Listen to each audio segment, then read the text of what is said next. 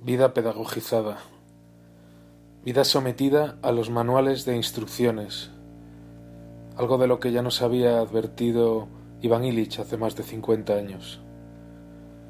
Vida entregada no solo a profesores, a maestros, sino a la dictadura de los expertos, al régimen mediático de los emprendedores, de los ideólogos del sistema capitalista. Mundo aula. Vivimos encerrados en un mundo que se ha convertido en una inmensa escuela.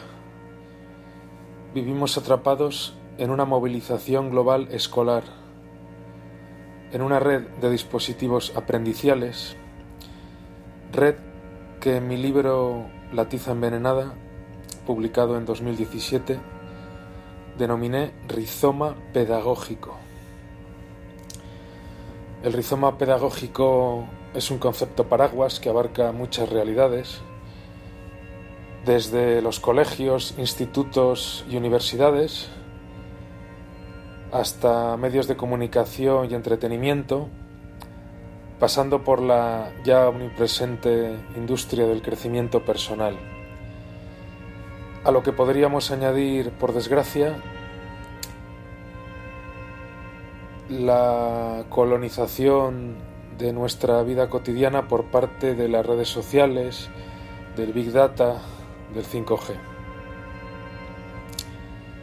¿En qué medida en las sociedades modernas, en las sociedades civilizadas, esos dispositivos tecnológicos nos examinan permanentemente, nos califican permanentemente, nos segmentan permanentemente, nos inducen métodos de aprendizaje que no hemos elegido?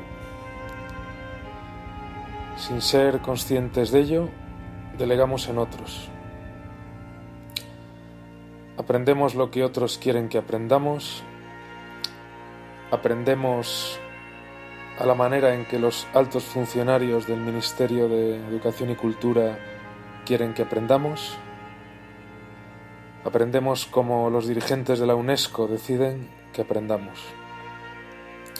Diría más, aprendemos como los empresarios de Silicon Valley deciden que aprendamos.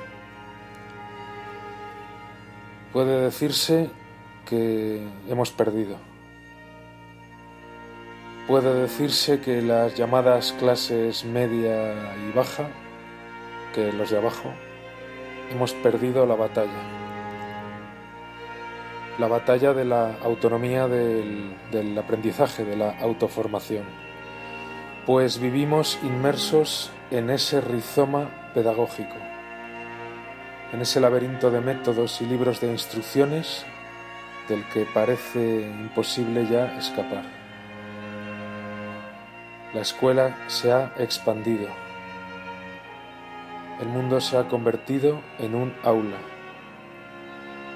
Vivimos dentro de un mundo aula.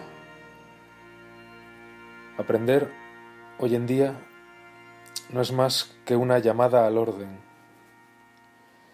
Vivir, por tanto, equivale a estar aprendiendo. Emprender equivale a estar formándose permanentemente. La educación permanente se ha convertido ya en una pesadilla permanente.